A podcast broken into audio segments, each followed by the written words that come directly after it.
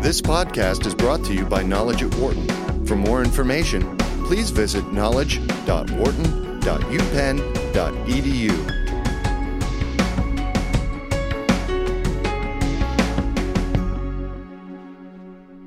The grocery store industry has gone through quite a lot of change recently. The addition of places like Target and Walmart adding grocery to their stores, as well as Amazon and others getting into the online piece to it, has meant more options than ever. And apparently, one of the chains starting to really feel the pinch is Whole Foods.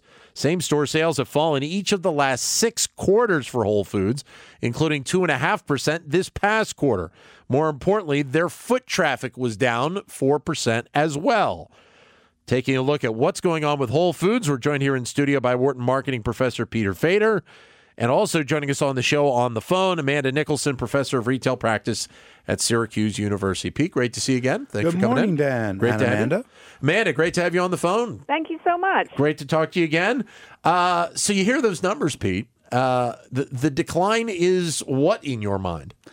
Uh, it, it's a it's a blip. Uh, I don't worry about it. Okay. Whole Foods. Don't don't worry about all those naysayers. Uh, you, you've done a great job to create a distinctive place in the market. Um, just keep keep on going. Uh, I, I, it's it's actually there are only two grocery stores that are different from all the others. You got Whole Foods and you got Wegmans. The rest of them are just this this mass of, of price cutters. Uh, you, keep that distinction. Play to your strength. Uh, the the long run outlook is good. Amanda? I think I would agree. I think what uh, what's happened to Whole Foods is it's a question of be very careful what you ask for because they introduced us to better and healthier eating, Right. and it took off across uh, the entire country, and now very mainstream suppliers and channels uh, are, are moving in in their territory. So in, in, in one way, they've they've sort of succeeded in their mission because everybody's jumping onto their bandwagon.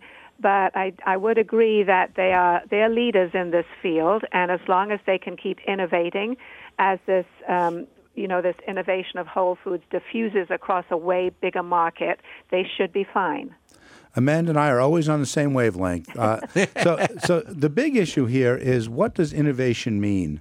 And it's not just a matter of of, uh, of which products do we stock and how quickly do we turn things over and and just you know uh, adding or in some cases taking services away within the stores.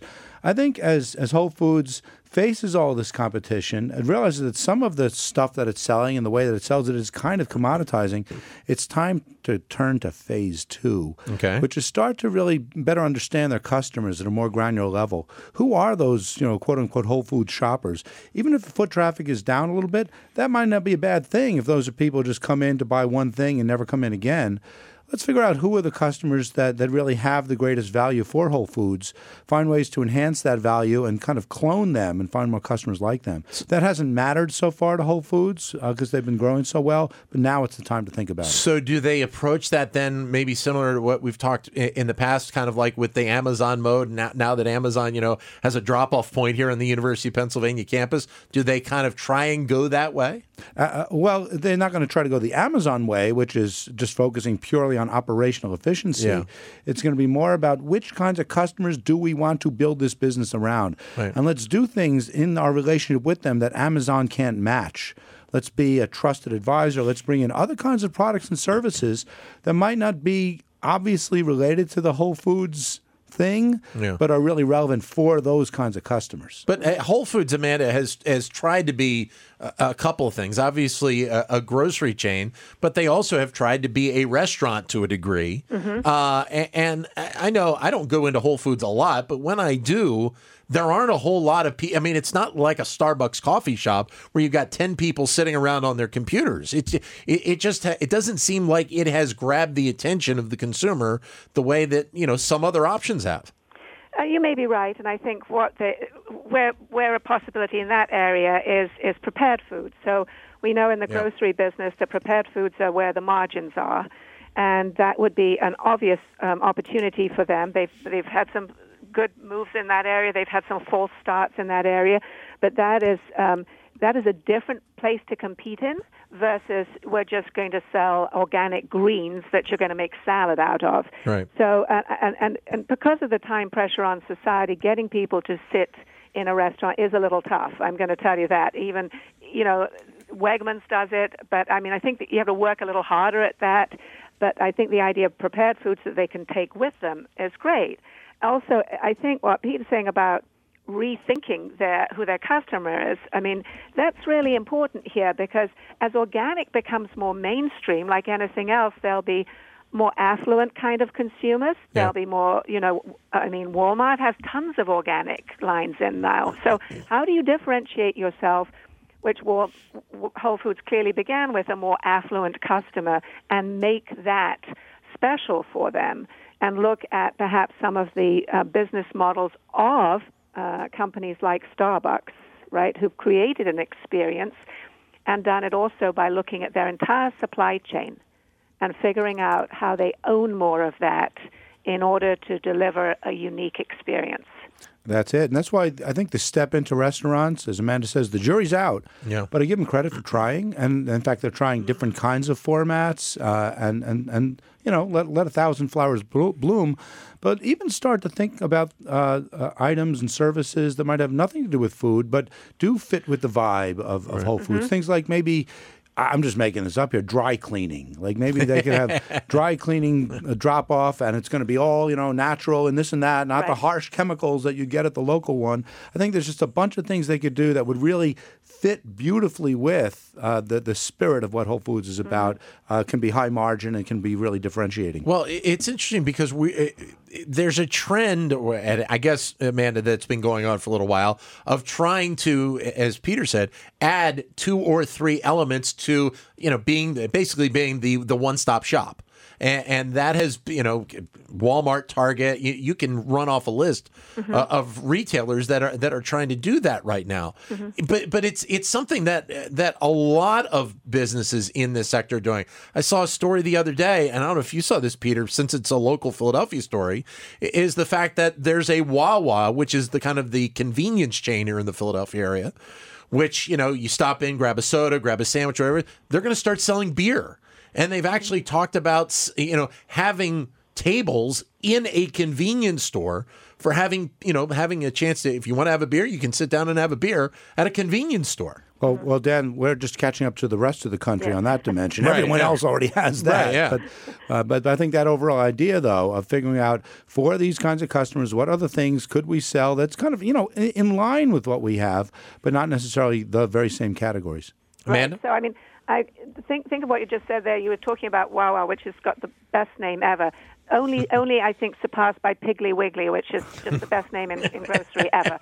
But anyway, but if you think of what you're just saying about, um, you know, a relatively small store trying to attract customers and letting them hang around and have a beer, um, think what Whole Foods could do if they took an idea like that, along along with waiting for your uh, organically uh, cleaned and pressed dry cleaning. You could pop up, and there would be some extraordinarily healthy, antioxidant-rich glass of wine waiting for you that was grown organically on the slopes of wherever, wherever, that would appeal directly to their customer and make more of an experience of going to the store. There's all sorts of ways they could go, uh, as as Peter was saying, that would entice more things to happen and and uh, differentiate themselves from just a rush into organic that everybody's got into now. Uh, and so uh, w- w- people might listen to this and say, well, they can't get it, get into the you know the, the wine, the beer, the dry cleaning. Point is. It, it's not which things they should get into; it's which things they shouldn't get Right, into, yeah. which is Yeah. price cutting, which is playing the same game of, of all the other Yeah. grocery retailers.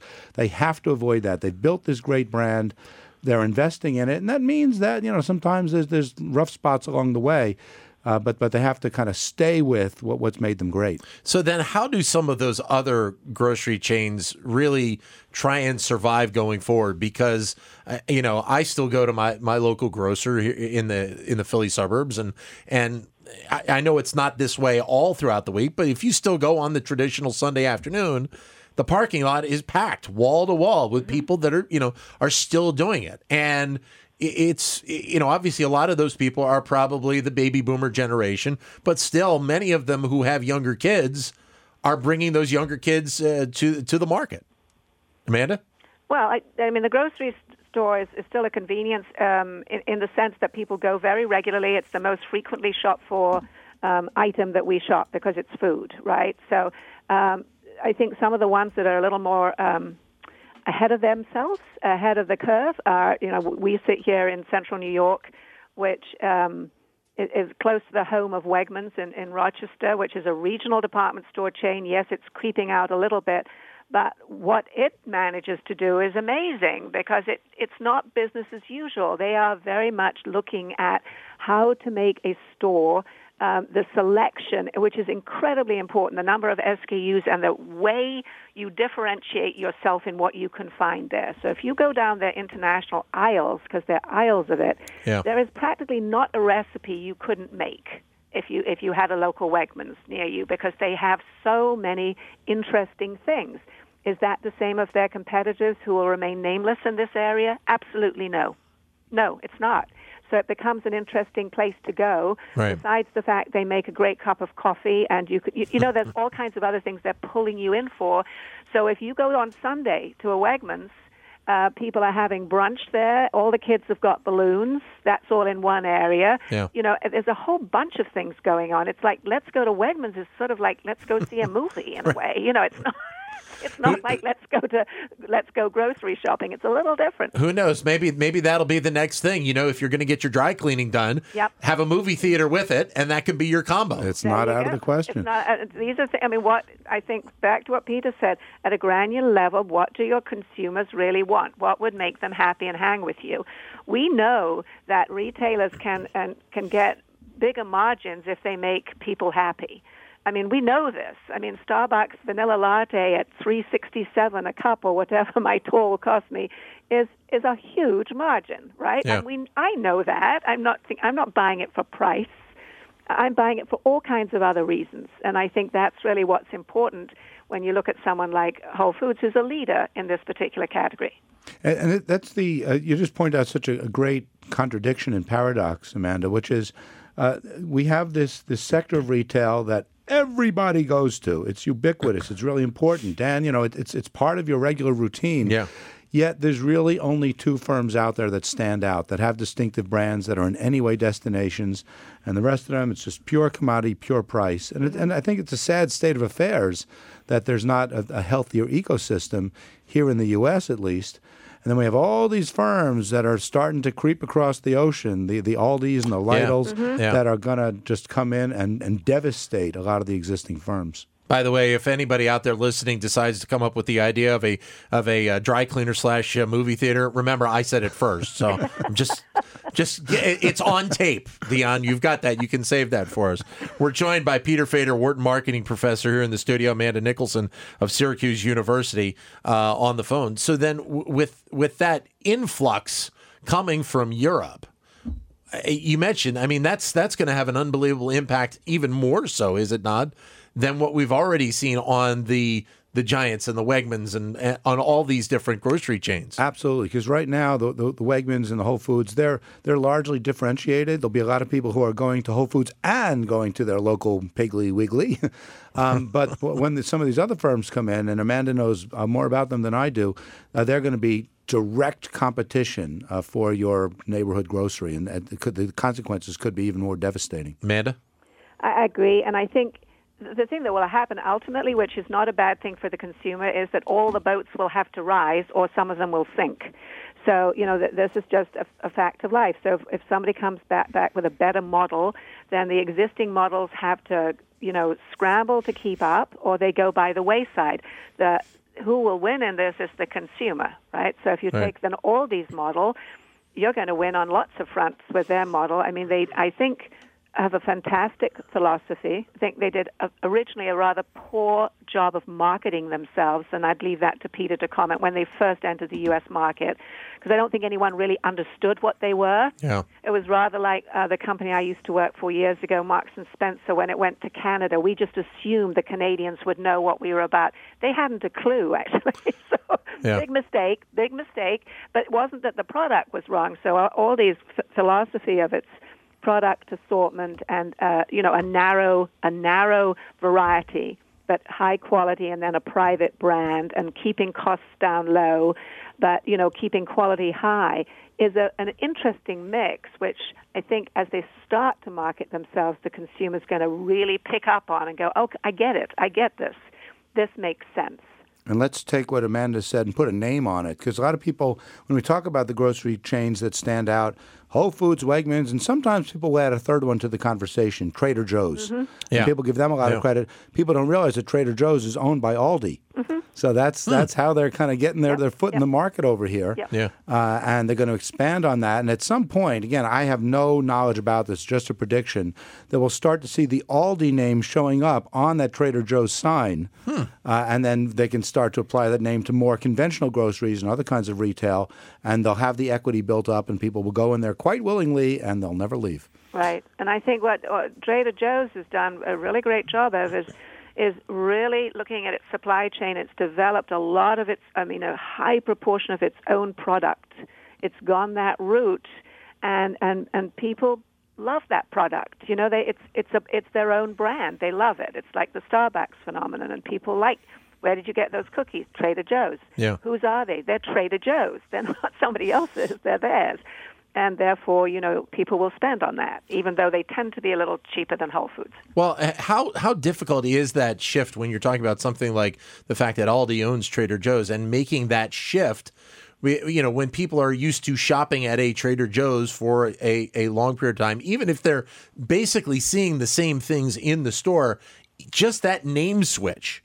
How, how difficult can that be at times? Well, it's all a matter of how they, they do that name switch. And it shouldn't Yeah. be a name switch. It should be a, a, kind of a gradual creeping in. Okay. Again, we'll see the word, I'm just, again, I have no inside knowledge, but we'll start seeing the word Aldi just above or just below Trader Joe's. Right. Uh, and we'll start seeing it showing up on, on some of that, that packaging and so on. So people will, will start to understand. They won't quite know what Aldi is, but they'll have these positive associations with it. And so when they start to see a store that has just an Aldi sign on it, they'll be a little bit more positively inclined than the kind of clumsy way that Aldi itself tried to enter the U.S. years ago. Well, I was going. I was going. agree. I was going to say, Amanda. It, it's also the positioning as well. Yeah. From from where they actually are. I mean, I know there, there's an Aldi out by where I live, Mm-hmm. but it's interesting that it, it's it, it's next to a Burger King and a Dunkin' Donuts, Mm-hmm. but it's also next to the high school as well. So it's the positioning in that that that will play a factor in this as well. Right, and they do tend to look for, for relatively inexpensive real estate. That's Yeah. part of their cost model. So they're not going to snuggle up to some uh, more expensive store in your area, even if it's another food store, which would actually help them because their cost model is, is very um, tight. So they, they, they keep their real estate. They'll usually not be on the perfect side of the street, you'll notice. They're, they, Yeah. they, they don't tend to go that way. But what Peter was saying about branding, I think, is there's a parallel going on now, which I think is interesting in the consumer products area, where for years, like I, I remember, you never really knew which product some of the big companies made. And now I've noticed, and I work with this company, that all of Unilever's products now in their marketing, in their television ads, in the they'll put the tiny little Unilever flag will come down at the Yeah. end. It never was there before. We had no idea that Dove was owned by Unilever or Swa- You know, this was not something you really knew. You were just Right. buying Dove. But that they were saying, okay, people don't know that. They should know it. They should have trust in our products so that when we bring out a product and they see this little flag, there's a sort of, oh, comfort moment, right? And I think that's what Peter's saying, that if you, if you get to the level where this becomes an Aldi sort of offering and, and you've got to a point where Aldi means something very positive, that actually helps your brand. But it's also the fact that, uh, as you mentioned, with something like Unilever, with so many products that they have, customers can can now link one thing with another, being kind of in the same family. Exactly. Exactly. 844 942 7866 is number if you'd like to join in. We're talking about the issues with Whole Foods. Peter Fader uh, and Amanda Nicholson joining us here. So you said that, that obviously Whole Foods, for the most part, they need to just stick to what they've done. Yeah, I think uh, people, uh, yeah, they they don't understand Whole Foods. Uh, there's the whole paycheck thing. There's some people who love to hate them. Yeah. Uh, and, uh, and here's what's interesting is going to happen. Uh, others are, in some ways, starting to catch up. We're starting to see organic products showing up in other places. Here's my prediction.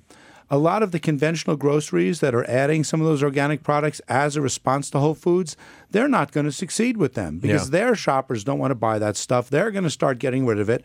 And we're going to see all the pundits out there saying, oh, the whole organic thing, it's going away. People are buying it less, and Whole Foods is doomed. Yeah. Uh, and of course, I think that's just silly. Uh, Whole Foods just needs to play to their strengths. And, and in some ways, they, they want to hope that, that conventional groceries won't find success with some of those kinds of products, that they can continue to own that market as they traditionally have. Amanda, what do you, what do you see that they need to do? I think they need to um, to maintain quality above all else, and not think, not get in the price war, uh, because that would be the death of them. I think. Um, I think they also need to look very, very carefully at their supply chain systems. They're big enough to do it, and and and try and but get a get really a foothold in those areas that they need to, which is, you know, do they buy farms? Is that something they should be doing? Should they own? Should they own agricultural real estate? Should that be part of their um, core strength? You know, because nobody really does. Everyone's buying from the same organic farms. Right. But you know, if you're Starbucks and you own tracts and tracts of coffee um, plantation, that kind of helps your deal. I mean, should they go that way? And then, uh, meanwhile, look very carefully. The fact is that organic is is here to stay, and it's only going to grow. Sure, I yeah. don't believe we're going backwards. It's not a fad. Yes, 20 years ago there were a few people in Burlington who hugged trees, who like you know, but this is this is not where we are nowadays, right? Um, you know, it's it's it's become very mainstream. But it's like a smartphone, right? There's lots of smartphones up there, from pay as you go to the newest, you know, shiniest thing that comes out of the Apple Store. There's a huge range in there. Just because someone can develop an inexpensive smartphone doesn't put Apple out of business. Great to have you both with us. Uh, thank you, Amanda. All the best. Thank you. You got it, Pete. Great to see you again. Always a pleasure. Thank you. Uh, Wharton Marketing Professor Peter Fader, Amanda Nicholson from Syracuse University joining us uh, on the phone. For more business news and analysis from Knowledge at Wharton, please visit knowledge.wharton.upenn.edu.